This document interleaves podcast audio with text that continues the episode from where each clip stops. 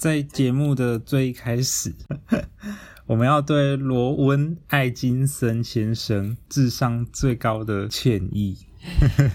我们要为上一集的口误做个刊物啦。真人的豆豆先生，他其实根本还没过世，就是只是就新闻上的假消息，他其实只是出个车祸而已，根本就没怎样，整个被误导。我们没有去做事实核对啦，先在这边跟大家道个歉。所以那个豆豆先生他其实还活得好好的，还健健康康。对啊，好，那上一集的刊物就到这边。那我们来继续聊我们童年最爱的卡通吧。上礼拜不是说到我们最爱卡通的前五名吗？然后公布到第二名，嗯，今天就来揭晓我们各自的第一名，以及那些遗珠之憾跟长大后的卡通。嗯，真是没有一想到我会录两集耶，我原本想说会录一集就结束了，结果一个话太多，太多东西想讲，然后就变成录两集了。真的是啊，你就从小就是电视儿童啊，我是电视儿童啊，卡通占了你人生的，是童年时光的一大部分。我看你大概每一个卡通都可以讲成一集吧，还是我们以后就开一个卡通系列，哦就是什么这个卡通在干嘛？我跟你讲，到时候我就开始出三季哦。但到底谁要听？大家自己回去看那个卡通就好了，还要来这边就是优美画面。我们就当 YouTube 啊，开 YouTube 啊，你负责演，我负责讲，可以吧？好了，那我们先来开场，然后等下就来公布我们心中的第一名。好，跟你说，我会操纵四大元素，太狂了吧！除此之外，我还会炼金术哦。哇塞！你是不是想要敷衍了事？欢迎收听《敷衍了事》。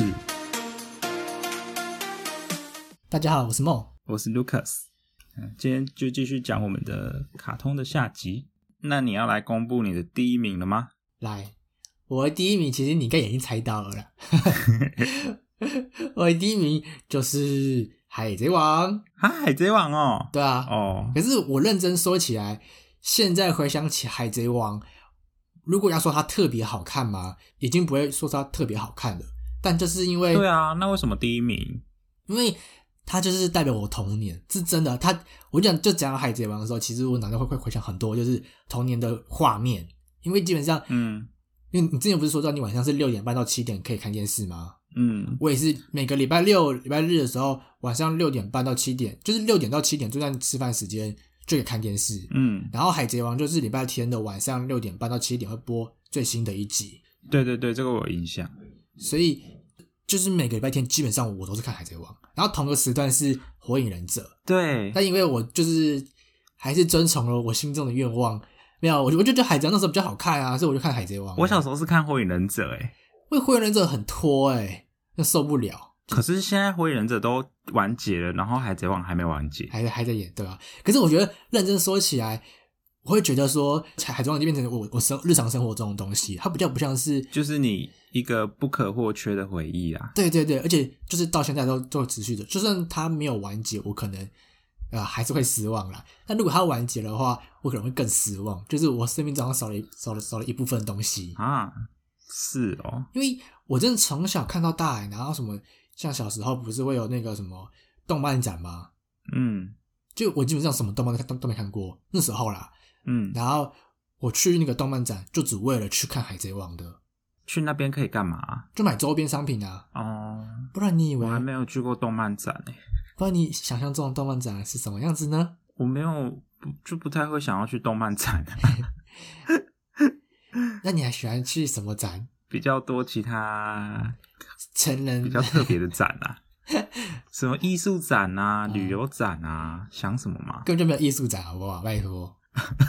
好了，就是那时候是为为了去看海贼王，就买海贼王的周边，所以我真的没什么钱。那那时候小小很小，可能在国中而已，国中国小的时候，嗯国小嘛还是国中，反正就是很小的时候就会去动漫展，然后就只去为了看木棉花的海贼王的部分而已。真的啊但因为木棉花真的太多人了，所以基本上就是可能排到的时候都已经没什么东西，或者是我真的没排到，嗯所以我后来就也没再去动漫展，因为真的太多人了。哦然后在以前的华山也会办那个 One Piece 展，就是有点像是会把那个尾田荣一郎他的手稿在那个展，就在华山的展里面展出来，嗯然后跟他会就是打造那个一比一的那个什么桑尼号里面的那个船里面的景象嗯的展览，然后我就会去看。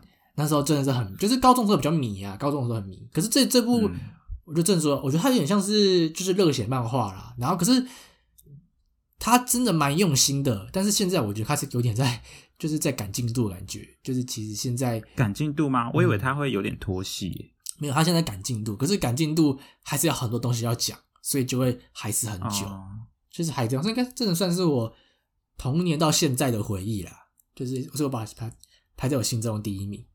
如果要讲最好看的话，我觉得愚人岛超好看的，愚人岛那段很好看，愚人岛是什么？就是天哪、我没共鸣哎。夏波地诸岛到接鱼人岛，反正那那那那边很好看，真的很好看，真的是第一名，我心中的第一名，破音，我心中的第一名。好，那你的嘞？哦，我的第一名哦，我觉得我第一名有点冷门呢。就是我第一名不是那种很常见的卡通，嗯，我第一名是《降世神通》最后的气宗。跟你小时候有看吗？你不是那个什么大学时候才会看的吗小？时候有啊，小时候就有了。哎，因为小时候就是会转到就会看嘛，嗯但是不会每一集都看完，所以我后来我才把它全部，哎，是三季还是四季啊？我不知道。反正它它有三季还是四季，嗯，然后我才把它全部看完。我真的觉得这部好好看哦，就是小时候看的时候就觉得好好看的，然后长大再再从头看一次，还是觉得好好看哦。哇，那为什么是心你心中的第一名？啊，因为就是很帅啊，太肤浅了吧我？就我就喜欢这种奇幻的元素啊。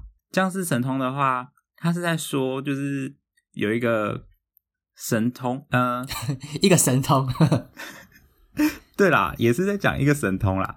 反正他就是在说，就是在在那个世界里，那个设定里面是，就是会有一些人，他们是会操控元素的，就有风、风水、火跟土，土就是四大元素。嗯，然后通常就是一个人会操控一种元素，对，每一百年哦，还是每几年啊，忘记了，就会有一个神通网，我记得是一百年。一百年哦，嗯，那个神通网就可以操纵各种元素，就是它会呃四种元素它都会。对，然后我小时候看就觉得哇，真的是太帅了吧！呃，我记得降世神通，我最有印象的是那个操纵血的那个，就是超超血术嘛，就是、啊，对对对对，就是每个元素都会有它的进化，像火的元素就是变成雷嘛，嗯，呃，土的元素就可以操纵金属，然后水的元素进化就是可以操控人的血液，哎，超猛哎！那个女生叫什么名字啊？呃，凯塔拉，对，凯凯塔拉，她原本不想学这一招的，但她资质很好，对，就被强迫学会了。然后她不是有一阵子就很痛苦吗？嗯，我觉得哇，操纵鞋，我也好想操纵鞋，他不要可以给我吗？要我要哎呦，哎哦，我小时候就就很喜欢这一部嘛，然后我小时候都会跟我弟说，就是我可以操纵风跟水的，然后他就是操纵土跟火。为什么要限制你弟？你弟弟有因为我说好吗？就喜欢那个他的主角就是安呐、我就喜欢安跟那个凯塔拉，然后我就会强迫我弟当坏人，然后反正小时候就就都活在自己的幻想世界啊。我记得那个王子叫什么王子？什么什么火火之国那个王子，朱克对，朱克，他不是洗心呃算洗心革面吗？金盆洗手，对对对对对对对，他的身世也是蛮可怜的啦。对啊，我觉得就这一部小时候看只觉得哦操纵那些元素很帅，嗯，但我不是说我研究所又又从头看了一次嘛，就研究所都没有在读书啊，都在那边给我看卡通。有啦，再看了一次之后，觉得他其实讨论了很多议题，诶，像是就是这个故事最一开始就是因为安他逃避了他的责任，然后嗯。他逃离了那个神通网的轮回啦，哦。他把自己冰冻起来了。哦，是他自己把自己，哎、算是一个意外，算是一个意外。反正他就把自己冰冻起来，嗯，反正是凯塔拉发现他们嘛，对，才开启了这个故事。但他反正就是也只是一个卡通啊，就是一个小朋友他要背负着拯救世界的那种压力啊，所以他就逃离了。然后我觉得这一部就是还讲到了战争啊，然后还有生离死别、环境等等的议题。他其实讨论蛮多东西的啦，嗯就是我觉得它是一个就是小朋友看会喜欢，然后长大之后再看就还是觉得很精彩的一部卡通，所以我就把它排在我的第一名。这样其实说起来，其实蛮多卡通，我真的觉得小时候看跟长大后看的感觉不一样，就是很多东西不只限于给儿童看而已，它其实有很多背后的隐私跟寓意，其实是可以给大人去思考的。嗯嗯嗯嗯嗯，我觉得这一部里面其实放了蛮多东西的，降世神通真的要把它看完，我印象中我降世神通很好看。很好看啊。对，那说完我们心中的第一名，那你心中还没有一些遗珠之憾？有啊，呃，那我分享一下我的两部遗珠之憾。好啊，呃，第一部是《魔法咪路咪路哦，魔法咪路咪路，我真的》，是魔法咪路咪路真的是很可爱欸，很可爱，但我有点受不了那个南风哦，那个女主角，嘿，小风，真是笨到想把抓，就把他扁的，就是想很想扁他哎。我有点忘了，但小时候看不会这样觉得啊。我只觉得他一天到晚就跌倒，然后一直在在在犯蠢，我就觉得哦，他到底干嘛？他这不就是就是在说，呃，哎，他们是高中生还是国中生啊？看起来像国中啦。大家有各自的烦恼吗？就是他们就召唤了那个马克杯精灵，就是在讲这样子的一个故事。诶，我记得他们的约定好像是完成他们的梦，就他们的梦想嘛，还是他们的愿望啊，完成他们的愿望，然后那个精灵就会消失，就就会回去他们原本的世界啦。对对对对对对对对，我印象中一开始开端是这样子，咪路咪路就是我有看，但就没有记得比较清楚的卡通。嗯，QQ QQ，那你分享咪路咪路嘛？那我分享我一个，我觉得真的是遗珠之憾，就是犬夜叉。嗯，哦，犬夜叉很好看呢。我我后来发现，我整理完发现说，其实我好像真的蛮蛮喜欢看日本的动漫卡通的。对啊，我觉得对我来说，它已经有点超出那种卡通的范畴，所以我把我把它，其实是动漫。可是我有点奇怪，因为他小时候就是在对对，但他还是他还是小时候看的没错。对，因为他就是在二十六台播的，就是二二十六台吧，嗯，未来未来综合台的样子。然后他就在那台播的，所以我小时候就很爱看啊。可是因为我把它排在、嗯排在那个我的遗珠之内，就是因为我觉得它有点像是我长大后才看得懂的的卡通，就是长大一点点啊，大概可能可能小六国一的时候才才看得懂的。哦，比较大一些。对对，因为我觉得小时候看的时候觉得说哇好帅哦，他们一直在什么铁碎呀、轰轰轰轰轰，就很帅而已。但是长大之后觉得，诶，风之伤。对，风之沙啊，然后散魂铁爪啊，嗯然后我觉得这部好好看，是因为它的画风我觉得很漂亮，颜色我很喜欢，剧情当然也是不外乎一定要有王，就是有热血，然后有爱情，嗯，然后有友情，这这三个这三个必备，我就觉得哇，好精彩哦！这部我觉得算算算蛮算我也是蛮爱的，但就是嗯。没有列在我前五名里面。哦，这一部我只有看过零星啊，就是片段片段，就是可能不太会转到那一台，所以就也很少看。我之前有想过要不要重新，就是把《犬夜叉》全部看过一次，但后来就是还是放弃了。这一部的话也是有蛮多爱情的部分，我觉得它爱情部分讲的蛮好的。我觉得如果听众有兴趣的话，可以看一下，就回回味一下，就是桔梗跟阿里的部分，嗯，就觉得真的是这是一部脚踏两条船的故事，但是你不会觉得那个 男主角是渣男，因为男主角是妖怪半妖，对对，他他是半妖，但但你看完你就你真的不会觉得男主角是渣男啊，他的确真的是喜欢上两个女生。那你的另外一部遗珠之憾呢？我的另外一部一珠战是《飞天小女警》，她就是就是什么教授。尤教授 啊，尤教授，对对对对对，我刚刚在看他的片头，哎，他说糖、香料还有美好的味道，这些就是来制造完美小女孩的必要成分。这是炼金术吧？然后他就不小心把那个什么化学药剂 X 就是加了进去，然后就诞生出飞天小女警了。飞天小女警就就负责就是拯救那个他们的那个城市这样，然后也是各种打怪啊，对，那个什么小小小这还有什么村的、啊？小小镇小小镇村小镇村，小镇村。，对，今天又和平的一天又平安的过去了，感谢飞天小女警的努力。哦，想起来想起来想起来想起来，嗯，就是他每每每集都会讲这个，我觉得哦，对。好好笑啊，这这个很好笑。这部然后这个算是我小小时候也是比较有印象的卡通，这部真的算不错哎，我觉得算不错，真的其实。嗯，然后他们不是有各自有有有一些特别的能力吗？但我忘记是什么了。我只记得眼睛会发出射线呢、还是什么？对对，好像什么镭射线哦，还是什么可以跟啊。然后花花好像有冰冻人的能力，不是还有呃是泡泡吗？还是谁可以跟那个动物讲话？忘记了、欸。哇，你是不是都没有在认真看卡通？啊但你也不记得啊？哎，这不是我那个遗珠之憾。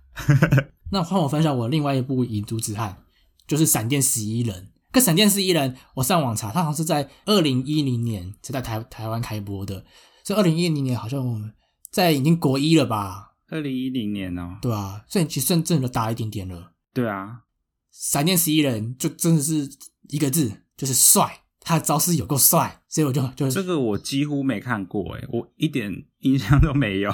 真假的啊、反正这个概对，念，所以这个我比较没共鸣。主角叫原堂守，原堂守他进到一所一所国中，然后他他们的国中的足球队以前很有名，后来变得很烂，然后所以原堂守进去之后，他在那那时候故事背景是就是原堂守要先招募招募满那个十一个队员嘛，嗯。都叫十一人的，所以就是他要先招募十一个人才可以踢足球，然后他要去，然后就开始在招募过程中，然后就开始就开始有一些故事啊，然后就要去对抗各个各个很厉害很厉害的国中比赛之类的，嗯，然后他其实就很像也是慢慢慢慢越来越强，慢慢越来越强，嗯，然后他真的最好看的地方就是他每个人攻击都超帅，就每个每个要就是要踢进门的时候都有个特别招式之类的。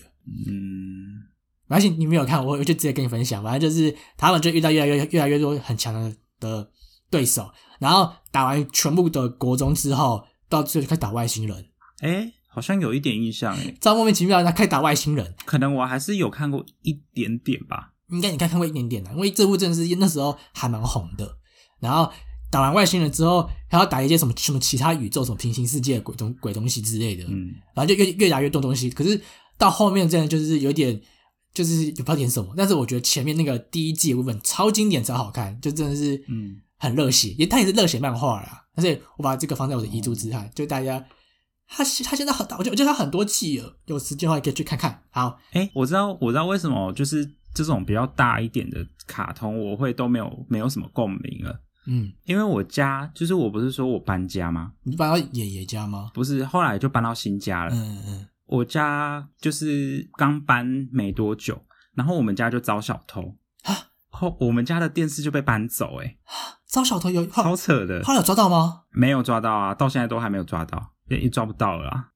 就是我们家有铁窗，嗯然后他就把那个铁窗烧破，烧破，对对，从窗户进去这样子。那他怎么能把你一起带一起一起一起带走？有可能，有可能我有被带走啊，就是所以现在的我其实不是以前的我。好好是好，外星人嘛，外星人的概念。对，哎，反正就是电视被搬走之后，我们家就再也没有电视了。现在呢？现在有吗？呃，从我我记得是国中开始就没有电视了吧？就再也没有了吗？对啊，所以我们家我一直从国中、高中，然后一直到大学，我们家才有新的电视。啊，所以我这一段从国中之后的那种卡通的回忆就没有了。哇，因为我们家电视被偷走之后，我妈就说什么哦，这样刚好，这样刚好你们都不能看，就是刚好就都不要看电视这样，所以就真的一直都没买电视。啊，我觉得这个小偷应该是你妈请来的了啦，你们计划通了啦。所以这种什么闪电十一人这种，我就真的就没有。很有印象对啊，哦。好，没关系，嗯你现在有时间了，现在疫情期间，你有大把大把时间可以看卡通了。那个什么论文都不要写了，不要写，开始看卡通。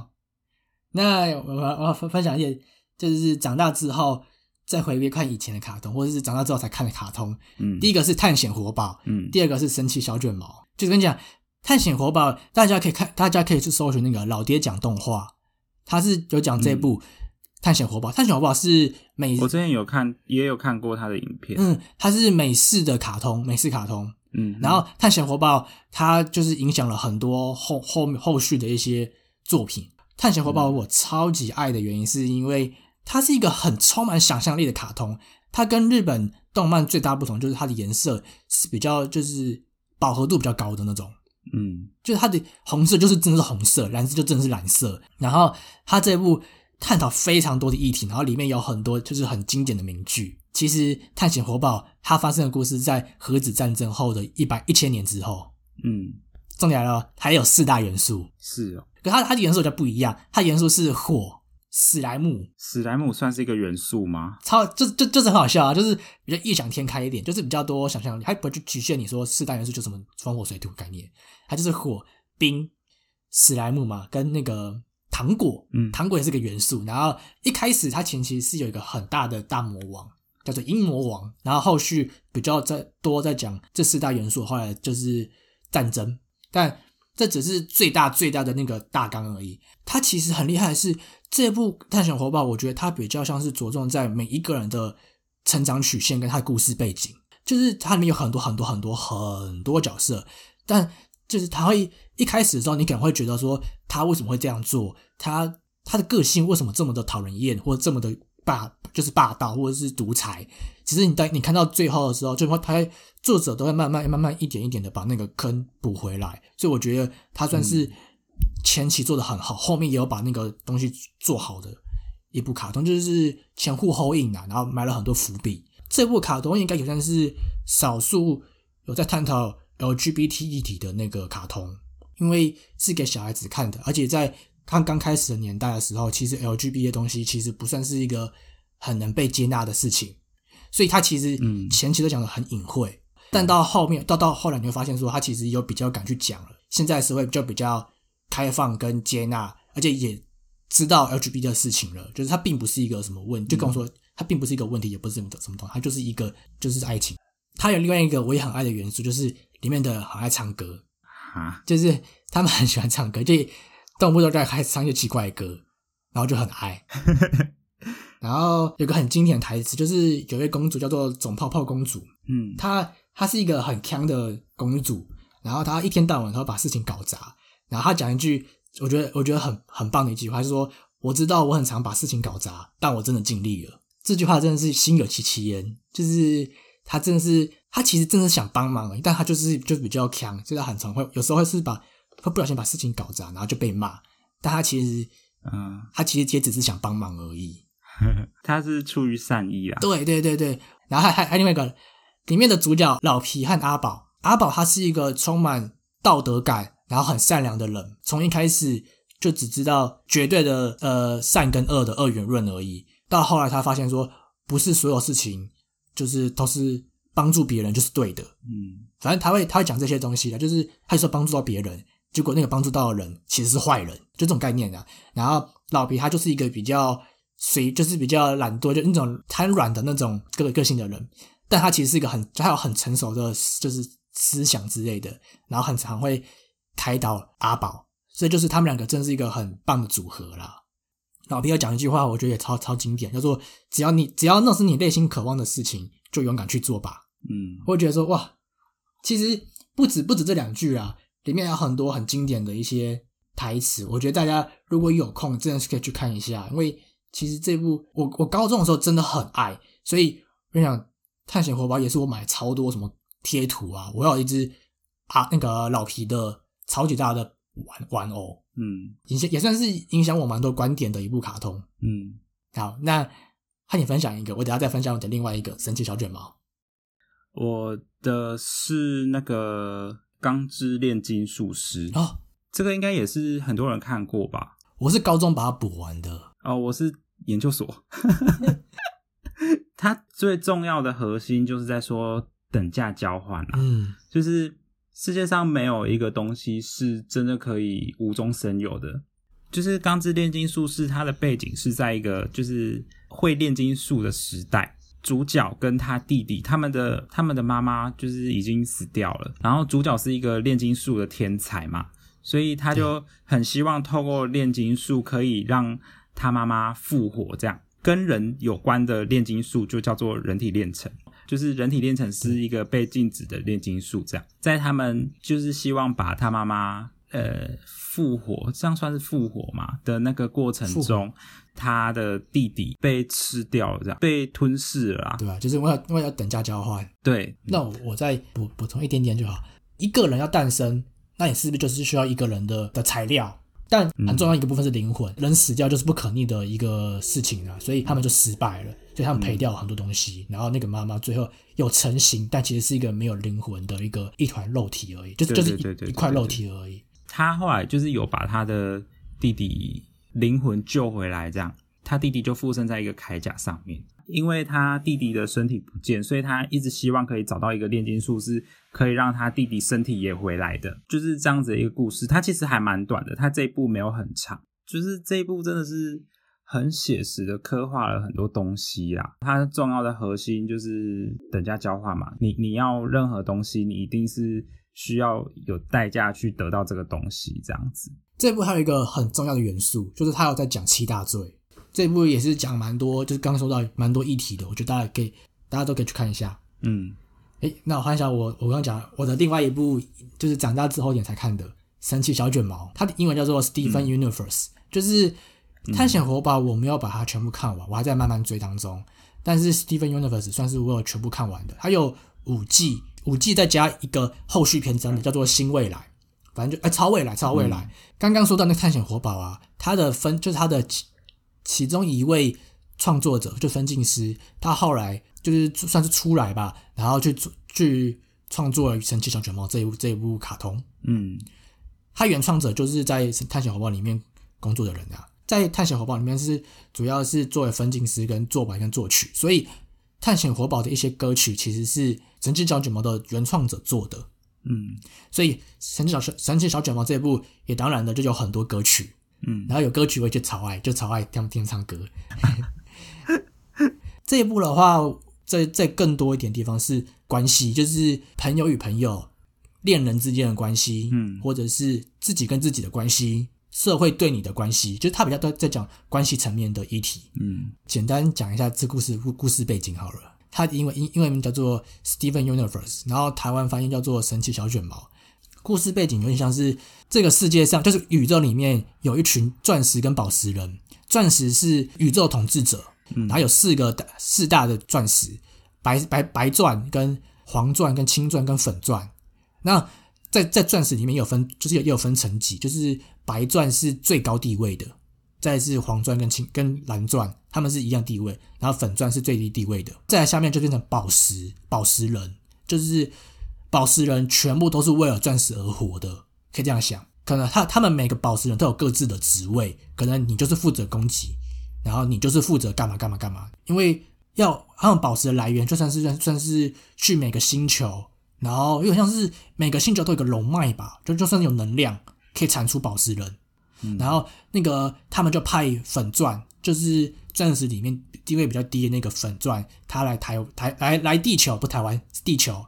来那个蓝星这颗地球上面去要侵略地球，可是那个粉钻在侵略地球的过程中爱上地球这个地方，然后他就跟人类生下了一个孩子，就是主角。嗯，他主角叫做 Steven Universe。在他们相爱之前的故事，就是当然那个本心的人发现粉钻有就是有爱上了地球，所以就有战争，就像是这个粉钻它。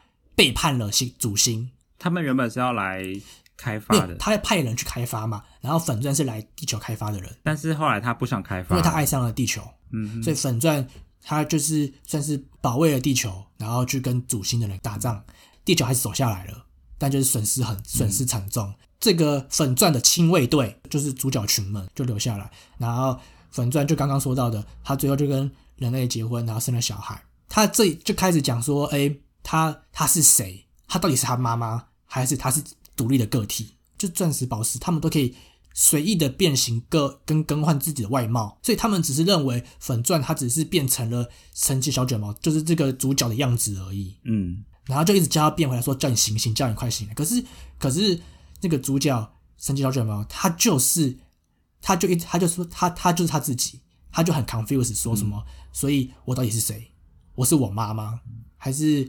我其实是我自己，那你们为为为什么都说我是我妈？我妈到底做了什么事情？嗯，因为他他完全不知道，因为他的他的出生，他妈妈就消失了。大家都说什么？哦，你妈以前很厉害，你妈以前怎样？你妈以前怎样？你妈你妈哦，好厉害，好棒棒哦，很就是怎么会这样子？然后那这个主角就会说什么？他他讲最经典就是我不是我妈，他可是他他一直在为他妈做的事情负责任，因为他妈算是。就是纷争的这个战争的的开端嘛，嗯，到最后最后应该算是有去改变大家的看法，因为就认为就让大家知道说我是我自己，我是独立的个体，我不代表任何人，嗯，然后里面因为就讲到战争嘛，然后就会有逃避跟面对的问题。我觉得里面还有一个，我觉得我收获最大的地方，这部是让我学到最多宝石英文名称的一部卡通。所以这一部就是在讲说自我认同跟自我探寻。还有，其实对这最主要，我觉得这两个是我最想讲的议题。但其实也有很多其他的议题啦，就是像是就是逃避呀，或面对，或是学着学着去放手跟相信。虽然说宝石人是没有性别的，但是他们的外形都是以女性的角色为来呈现，所以当然就会说到一些一样是 LGBT 的议题。每个角色之间，他们之间的关系跟一些就是彼此彼彼此跟彼此之间的对话，其实都会。影响一些东西，然后我觉得这部我很推。这这这部其实是我大学的时候追的，我的一个大学的同学跟我说他有后续，我才在网络上把它看完的。好，那这样那我我我部分就到这到这边了啦。但是不知不觉讲好久。哦。其实说到神奇小卷毛啊，嗯，就是之前梦已经跟我推过神奇小卷毛这一部动画了。之前推的时候，他就是也没有跟我说这个在演什么，然后就直接把这一部就是加进我的那个 Netflix 的清单里面。然后我后来就回去看，我就想说，啊，这不就卡通吗？就小朋友看的卡通啊。反正就我们，呃，上礼拜在对我们脚本的时候，嗯，然后就大概说到说，就是呃，长大后才看的卡通要推那个神奇小卷毛跟探险活宝这样子。我就说，哈，什么神奇小卷毛？我觉得就没有很好看啊，不就是给小朋友看的卡通这样吗？我整个被骂。他说我整个没看懂，我对，嗯，我真真的很爱这部。啊，就是你跟我推的时候，你也不跟我说这个在演什么啊？我就是看了前几集，他前他其实前几集还没有开始讲他就是核心想讲的东西。当然不会啦，但是前几集就是就是故事背景而已。对啊，对啊，通常是这样嘛。然后我就看了前几集之后，我就想说，为什么要推荐这种小朋友看的卡通给我看？所以，我我跟大家说，如果大家想看的话，要先度过前几集这个阶段，然后你要看到后面，才可以慢慢的发现它整个卡通想要讲的核心，这样子。嗯嗯嗯嗯，好，就是刚推荐了，就比较偏向有在讲一点议题的卡通嘛。就是我我接下来推一个，就是真的是比较呃，真的就是卡通啦，就是 它就是轻松，然后它真的。如一一体的部分应该也是有，但是就是没有那么重。然后我要推荐的是那个《熊熊遇见你》哦哦，我知道。哎，它的另外一个翻译好像叫做什么“咱们裸熊”。对，因为它的它的英文名字叫做叫做 “We Bear Bears”，就是我们裸熊。嗯，我最近都在看这一部，诶，就是它就是很轻松，然后也很好笑。然后它的主角是三只熊，就是一只是棕熊，哎，棕熊吗？一只是熊猫，然后一只是北极熊，然后反正就是发生在他们三个之间的故事。然后我觉得他们就是他把那个动物拟人化。真的很可爱，就是大家可以去看它，它里面他们就做了很多疯狂的事啊，还是什么很好笑的事，然后他们的思维也都跟人类不太一样，看了就觉得很疗愈啊。就是在你觉得压力很大啊，就是很烦躁的时候，我觉得很推荐这一部，可以让你身心里得到一些疗愈。今天就是分享了我们各自的第一名嘛，嗯，跟没有放在前五名的一柱之憾。然后还有长大之后看觉得很推的卡通。嗯，如果就是听众还要想要，就是如果我有讲错地方的话，还请听众见谅了。然后也可以欢迎跟我们讨论，就你对这些卡通的看法。今天的节目就到这边。好，如果喜欢我们的节目，可以给我们五星好评，然后留下你的评论。也可以追踪我们的 IG Brush Me Off 敷衍聊事。那我们下集就到这边，拜拜，拜拜。哦，肚子好饿哦。起床到现在都没吃东西。